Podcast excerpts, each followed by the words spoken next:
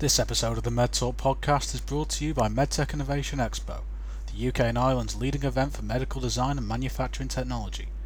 Register now at medtechexpo.com.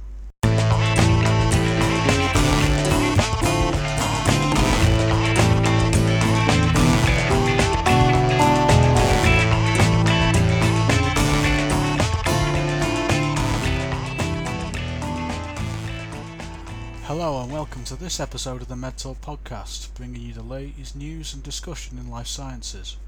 I'm Ian Bolland, editor of MedTech Innovation News, and on this episode I'm joined by Bernard Ross, CEO of Sky Medical, to discuss keeping up the innovation momentum that has developed since the coronavirus outbreak. Bernard takes us through first hearing about the outbreak, trialing new products in the period, and then finding new uses for existing technology, as well as adapting to a new normal. You can read an article spoken about from Bernard in the bio of this podcast and hear more from Sky Medical on the health tech stage of day one of MedTech Innovation Expo. First of all, thanks for agreeing to participate in this. Um, you actually um, wrote a piece that uh, featured on our on our website, and I'd just like to uh, follow up by asking you about that article because it was about keeping up the momentum of innovations that have come about since COVID yeah. I've actually spoken to many people about how we make the things stick but can i just get your thoughts on how things have changed for sky medical from the first lockdown onwards? Yeah certainly. Um, so one of the first things that happened for us was um, that in February of 20, the first thing I, I was at a, a, conference over in um, uh, over in uh, the Middle East in Dubai, and that's at the back end of January, and that, that's really when we got first in that something was going on in China. By the time we got back after a second conference of the year, which is in Los Angeles, uh, we found that doctors in real time were being recalled from the conference. This is a stroke conference, and told, "Get back to your hospitals. Um, we need you." And mid-conference, people were leaving uh, not and not coming back. And um, so it was the end of February when all access for all of our distributors to hospital wards stopped. So the ability to do nurse carry out nurse training of new products, introduce the product to the purchasing committees, to carry on the adoption process, um, stopped immediately. Uh, and then this was followed up. This was globally, and this then followed up with all clinical trials stopping in anything other than COVID. So our two main studies, one was in wound healing, the other one was in uh, orthopedics, stopped completely um, because the wound clinics were closing. Uh, chronic wounds were not getting dealt with, and we, and later on things like cancer clinics, heart clinics, everything stopped. So what we first by March, the first or second week in March, all activities of our growth of our business stopped completely and any sales that we had would be in that were not related to critical care uh, stopped. So anything to do with elective care, hip surgery, knee surgery, anything that was in any way elective, and it also, for some reason, kidney transplant was considered elective surgery, which is quite bizarre, uh, as an example. Uh, so that was an immediate effect on our business. Uh, cash flow um, ironic cash burn went down, cash flow went down with it. Uh, so we need additional funding from shareholders to support the business because we're a growth business and therefore we're, we're, we're using invested funds to grow the business at this time. Our revenues grow, um, we still have a, a, a, net cost to investors. Um, so that was a concern, but the support we got immediately from shareholders was fantastic. And then the government um, I never thought I'd hear myself say this. I think the government, uh, and, and, as a, a long-standing Labour voter, it pains me even further to say it, uh, seem to behave in an astonishingly socialist manner. Uh, they said, right, we're going to pay people to stay at home. Amazing. And then by July, they'd organised um, a funds called the Future Fund, specifically for supporting growth businesses, where loans were not an option. So they would match equity investors, your existing shareholders, with a convertible loan um, that then supported the business. So that meant that applying for it, and within six weeks, we got it. Uh, and it was absolutely the right thing to do for many rafts of growth businesses in the health tech sector at the right time. Um, I couldn't think of anything that I would have done different or better. It's particularly for the, for that sector as well, because you know, if there is a, I mean, without trying to um, uh, downplay it in any way, if there's ever an opportunity to uh, invest in, in health tech, it's it's going to be now in the, in the midst of the greatest health crisis seen in a century. Um, but um, the uh, the picture that you painted of the uh, the conference in Los Angeles was pretty stark of people being recalled as they're on the floor. You, I've just got this image of people just getting up and walking out, and for basically things like you'd see in a film. Yeah. But um, I'm just going to bring back to the, the article that you wrote, if you don't mind, because you um, you actually said within that, Um, I'm talking about the innovation side of it now, is that medtech should be anything but disruptive in, in terms of there's no need to reinvent the wheel and it's gonna it would take a long time for anyone to get up to speed with a new technology. I'm guessing the term evolution not revolution here would be applicable. Uh, that's a really a neat way of putting it.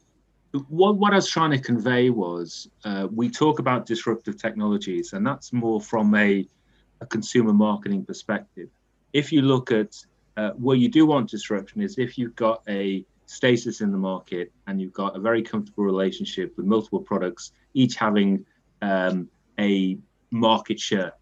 And then a new technology comes in and disrupts the existing players in the market. What we mustn't confuse that with is disruption at a application level.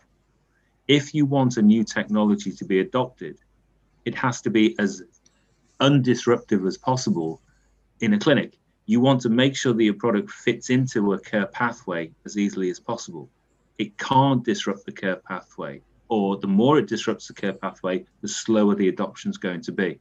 So it's very important when you bring a new product to the market, you don't just see, here's the clinical need, stop everything you're currently doing, throw it all away, and start again.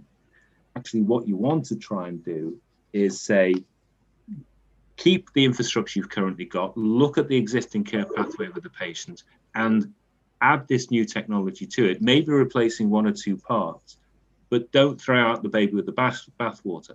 There'll be many things that we're currently doing in a specific care pathway that are absolutely the right thing to do.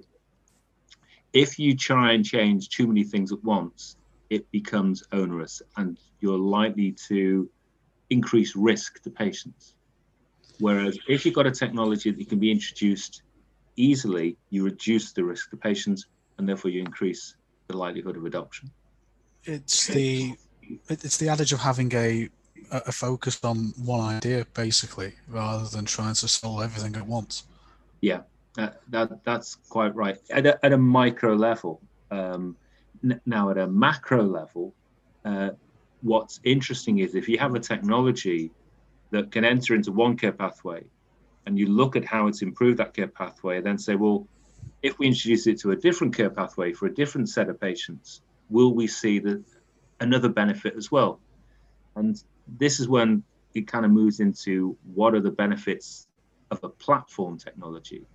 What are the benefits to a health system if you've got a technology that ultimately can benefit many different patient groups? but you have to start in one patient group initially to, to start off with. And then as you get additional clinical data and clinical experience, then apply it in multiple different multiple care pathways.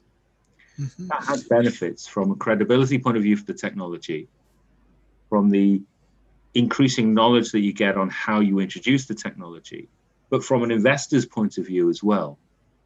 If you are again, as you used the term used before, not reinventing the wheel. If you've create, created the fundamentals of the what is the underlying mechanism of action of this technology, for example, with Geko, uh, the device increases blood flow. It stimulates a nerve that then branches, gets muscles to squeeze in the lower leg, and that increases venous return, increases blood flow. Well, increasing blood flow, it's pretty common sense. That would be a good thing to do for most people. But that's not enough to make it a viable proposition you have to then say, well, how is that mechanism of action relevant to each patient group? Easing, increasing blood flow, reducing stasis of blood in the lower leg, it's great for keeping blood moving. Therefore, it can't clot. It reduces the risk of blood clots after surgery or when a, after a stroke, for example, when a patient is immobile for long periods of time. But if you've got a wound patient, someone with a, a hole in the leg that won't heal because of poor circulation, that has a different use. That means by keeping the blood flow going back to the heart, you reduce the venous pressures so that each squeeze of the heart doesn't hit resistance. So more blood goes out to the capillaries, which means you get increased blood flow to the skin, which means wound heal. Same mechanism of action, but in each one of those patient groups, you have to prove that that mechanism of action there's a completely different thing for that patient.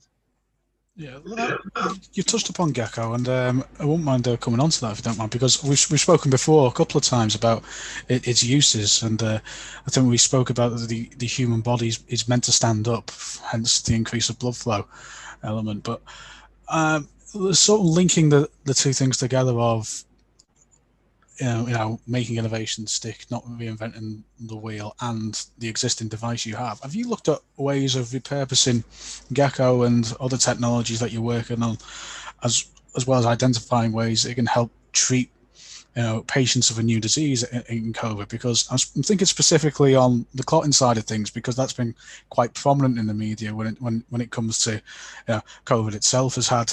Um, you know clotting effects in, in certain studies, and then there's obviously been the the, the hoo ha around um, you know you know there have been certain cases of, of clotting in um, you know as, as a response to the vaccine side effects. But have mm. you uh, is that something that you in particular have been keeping a close eye on? Yes, that's so. When um, they started uh, developing the Nightingale hospitals, uh, um, we, we, that was um, a, quite a, a, large focus for the NHS, and they and they did exactly the same thing in different parts of the world as well. Um, convert large spaces into critical care hospital environments, um, and they we did it in the UK, uh, in London, Manchester, uh, and, and, different parts throughout the country. Um, if you look at the Nightingale, say uh, in London, they realised very quickly that each one of these hospital beds they're putting in would need some form of DVT risk reduction. Uh, they were reluctant to give people too many drugs because of risk of bleeding, that they were looking for compression pumps. Uh, these intermittent pneumatic compression pumps that are used to squeeze the leg and then reduce the risk of DVT. They had problems acquiring these pumps at scale. And the benefit of our device is it's fully portable. It's a single, it's a small product. This is a this is a Geko device that would be used in hospital to reduce the risk of blood clot. Goes on the leg, it's disposable. It doesn't have all the hoses and pumps associated with other devices. We use the body's own internal squeezing mechanism, muscles squeeze a leg, which meant it was very scalable. So the, a, a, large order was placed immediately by the Nightingale Hospital. As it happens, um, they then discovered very quickly that COVID patients uh, have a very high risk of blood clot caused by uh, and caused by um, an inflammation on the inside of the vessel wall. Increasingly, COVID is being discovered to be a not so much a respiratory issue, uh, but a vascular condition, an inflammatory response in the, inside the vascular system that then goes on has effect all over the body. And by the time you get to a position where you're getting um, respiratory issues, that's quite a late stage in the inflammatory response, the, the, buildup of the negative processes of COVID, or the body's immune response to the virus. It's the body's own response that really causes damage rather than necessarily the virus itself. So yes, we, we found quite early on, we were asked to have a look at, can we help with blood clots? Um, the Nightingale hospitals didn't really happen. We didn't need them. The, the, the NHS decided to stop doing practically any other form of medical care rather than looking after COVID patients, rather than separating COVID patients out into separate buildings. They they closed down wards in hospitals and used those uh, as co- for COVID patients. They closed down wound clinics and used that geography, that, that real estate for COVID patients and the nurses uh, and the clinicians for that. Um, so they didn't actually use the Nightingale hospitals. What did happen is the use of the Geko device on COVID patients, particularly critically ill COVID patients, then triggered additional interest in the Geko device. One of the major issues that COVID patients had, along with other critically ill patients, is kidney failure, acute kidney injury. Uh, kidneys performing poorly, that then leads to a buildup of fluid in the body, uh, which then go to the lungs, leads to pneumonia and issues of that nature. And in, indeed, in the in intensive care units, they are aware now. The latest buzzword in intensive care is acute kidney injury. Someone comes into hospital after a, a car accident. Uh, they find the kidneys aren't coping very well. Uh, they start getting a buildup of edema, fluid in the body. They give them drugs to try and shift the edema, diuretics. That goes on to attack the kidneys again, and it's a cycle. So, because of a randomized controlled trial conducted at the London um, Science Centre in London, Ontario, and now led to adoption of the Geko device for uh, kidney transplants. So, they found that when you use a Geko device after kidney transplants, you increase blood flow to the kidneys, which means the kidneys, the newly implanted kidneys, function much quicker. So, you don't get the buildup of swelling after surgery. A full day of intensive care was cost was eliminated, and kidney function improved dramatically. Urine function increased by 30 to 50% in the first five days after the surgery, meaning that the kidney was functioning, the newly implanted kidney was functioning much quicker. This then led people to want to have a look at the use of the Geko device in acute COVID patients and also in intensive care patients who are not COVID. So studies and evaluations are currently going on in South Wales um, at in a, a hospital there. I, I, can't remember which hospital is now. I think it's in, it's in Gwent somewhere. Uh, it'll come back to me. Apologies. Um, and apologies to the clinicians who are doing the work as well. I should remember this. Um, and as in Newport, actually. So um, they are studying that currently, and we're waiting to see what the results are. But the feedback initially is very positive that they do believe they're seeing better responses uh, the patient responding better to other care because of the introduction of the Geko device. So these things tend to link in. The, the things that we're doing to help COVID patients, whether it be Geko or, or any other procedure, will be relevant post COVID to other patient groups. The treatment of uh, using CPAP instead of rushing straight to uh, ventilation, that's going to really help us. The fact that we've gone through a massive vaccination program so quickly, um, adopted that, then um, the ability to um, introduce new therapies more quickly to take out some of the administrative blockages that frequently um, delay the introduction of new technologies could well be very helpful. Um, some people have said that the reason that the vaccines are being cleared so quickly is at each stage of the regulatory process, the COVID vaccine was prioritized. So, if more resources were put into regulatory support, then more products could be uh, evaluated more quickly. We do tend to get very upset when um, we don't put money into nursing and we put money into the, the um, administrative functions within healthcare. But I think we've seen, perhaps for the first time ever, where more resources in administrative functions of evaluation of technology may well be beneficial to clinical care. There is also the um, uh, the argument that it shouldn't really have to be a choice. I mean, the, there is the argument that you can do both, but I think you've actually addressed that in your piece in terms of, you know, the, even though the pandemic cost led to a 5.1 billion deficit for the NHS in England in the first four months of the financial year compared with the pre-pandemic budget, and then you actually go on to say that that technologies like this can help bridge some of the efficiency gap. But yep. um, it's it's it's interesting that you you mentioned uh, regulation there because every time I talk to somebody about regulation, it's not necessarily um, you know the amount of people that they've got implementing the regulation that comes up. It, it tends to be um, the regulation itself, but it if you you've actually touched on a resource point there rather than you know, detail. Yeah, so I don't think we'll find that there's been any shortcuts anywhere in bringing um, these new vaccines to market. If anything, there's been a higher degree of caution uh, because of the visibility and immediate visibility of these vaccines. Uh, and so everything's been under a high degree of scrutiny. So these vaccines, in theory, should be should be amongst the safest we've, we've ever produced. So with no steps being shortcut, which they haven't, um, it's a resource issue. And if you had, this is infinite. You, you can you can keep on throwing more and more people into healthcare systems, but you get to a point where each pound or a thousand pounds you add in has only an incremental benefit. There has to be, in parallel to providing funding, the ability to put the additional funding to best practice, to improve the way, the efficiency of evaluation, to improve the efficiency of implementation.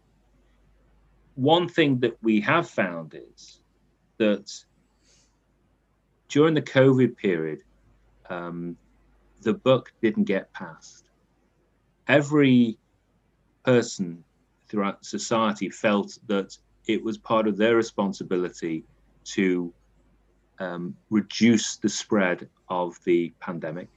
We all were made very aware that if we behave certain ways, it will affect not just ourselves, but everyone else. And I think people working in healthcare systems, again, felt that it was their responsibility and they felt very personally involved in the evaluation of better ways of doing things everyone was looking at what can I do and what input can I put forward uh, that is going to make things better.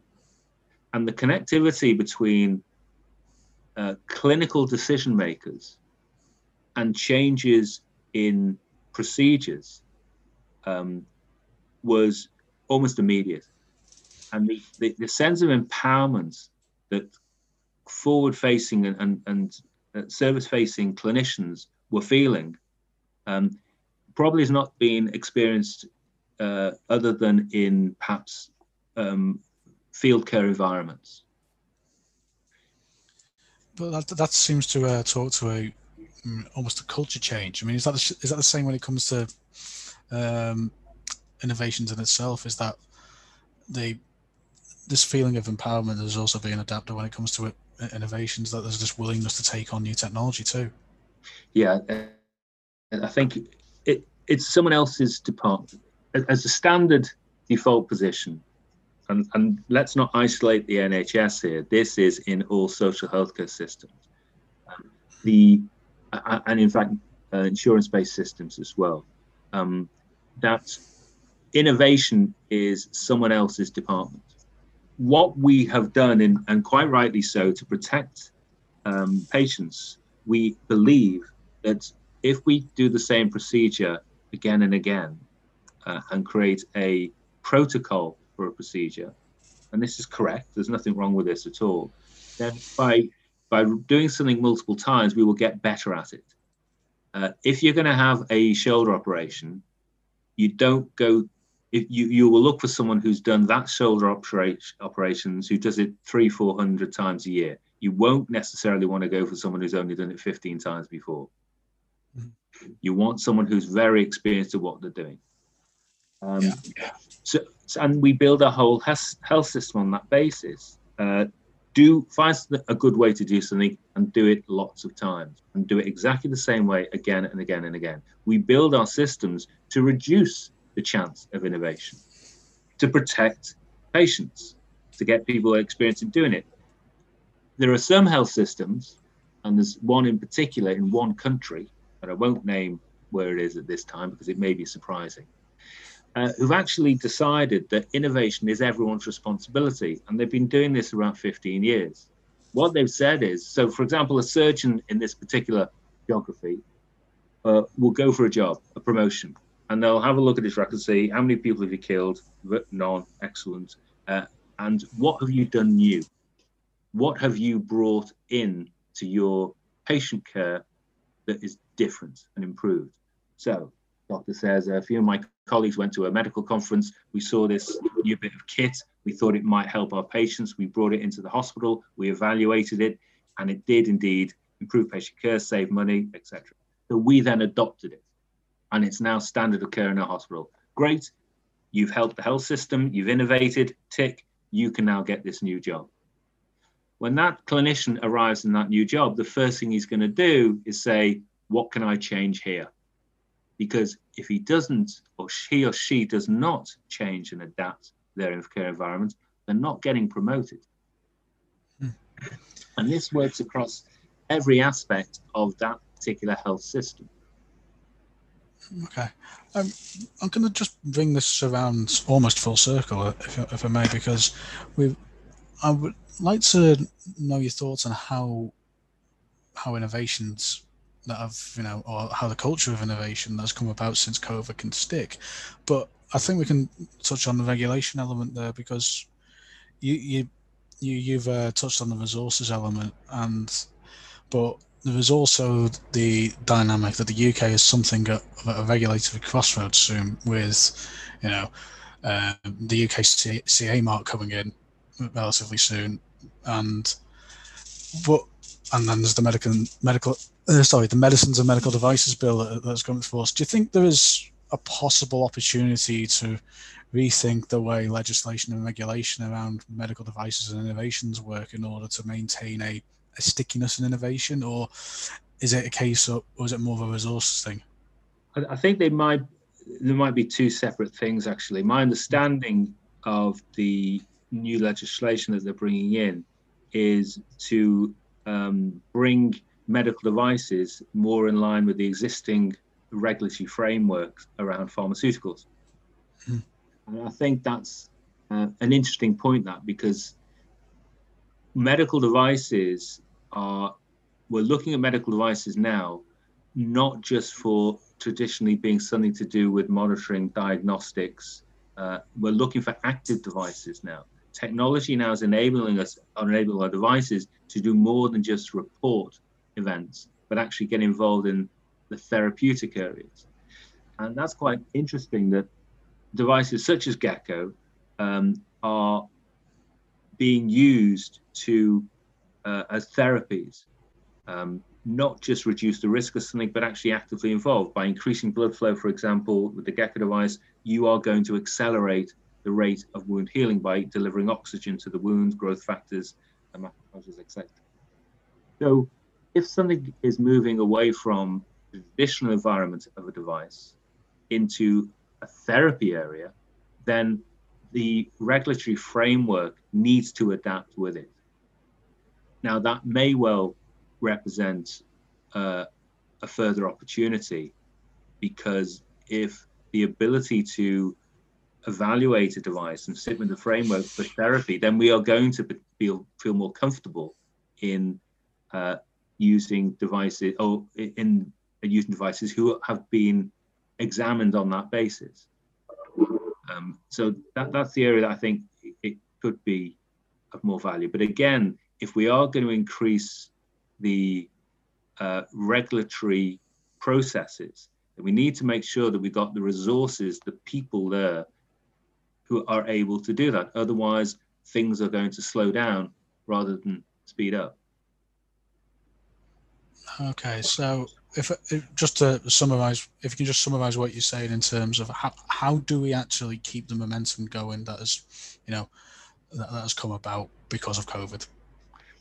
Um, I think it's keep the empowerment that the clinicians feel, keep that there. Uh, people who are looking to improve things for patients' care, um, the champions of new technologies at a granular level um, needs to have the ability to um, to do so. Uh, you can find pre-COVID uh, a huge amount of granular blockages to uh, adopt, adopt adoption of new technologies. Um, an example being uh, a new product has gone through nurse training. It's been it's on the shelf. Uh, it's it's ready to be used. It therefore needs adding to the drug chart. So the actual chart they they decide when when they use something. But another silo within the NHS is saying, well, we're saving money, so we're not reprinting the drug chart. Well, hold on. If we reprint the drug chart, it's going to save 1.2 lives per week. No, no, we're saving money. We're not going to reprint the drug chart. But you're also going to save £6,000 a week by implementing this change in the reduction in cost of care. No, computer says no because we're not we're saving money. We're, we're not reprinting any new drug charts. We've actually had occasions where someone has broken the rules and collected in all, all the all the drug charts and disposed of them because computer says no, but it's going to save lives and it's going to save money. Someone's theoretically put the job at risk by doing their job. Um, things of that nature, those kind of um, blockages, if a mechanism can be found, as was during COVID, to say, don't worry about that rule today because uh, that's a bureaucratic issue. Someone takes responsibility for overriding the, the status quo. And it's people who are able to take responsibility, who are empowered to take responsibility for these minor changes to accelerate adoption, to improve patient care, may be one of the things that we need to address. Bernard, thank you very much for your time. And uh, I must congratulate you on uh, including a little Britain line in there. I mean, that's some achievement. I've not had one of those on these shows before. So uh, well done for that. Thank you very much once again. You're very welcome. Nice to see you. Thank you very much, Ian. Great pleasure. No problem. Bye.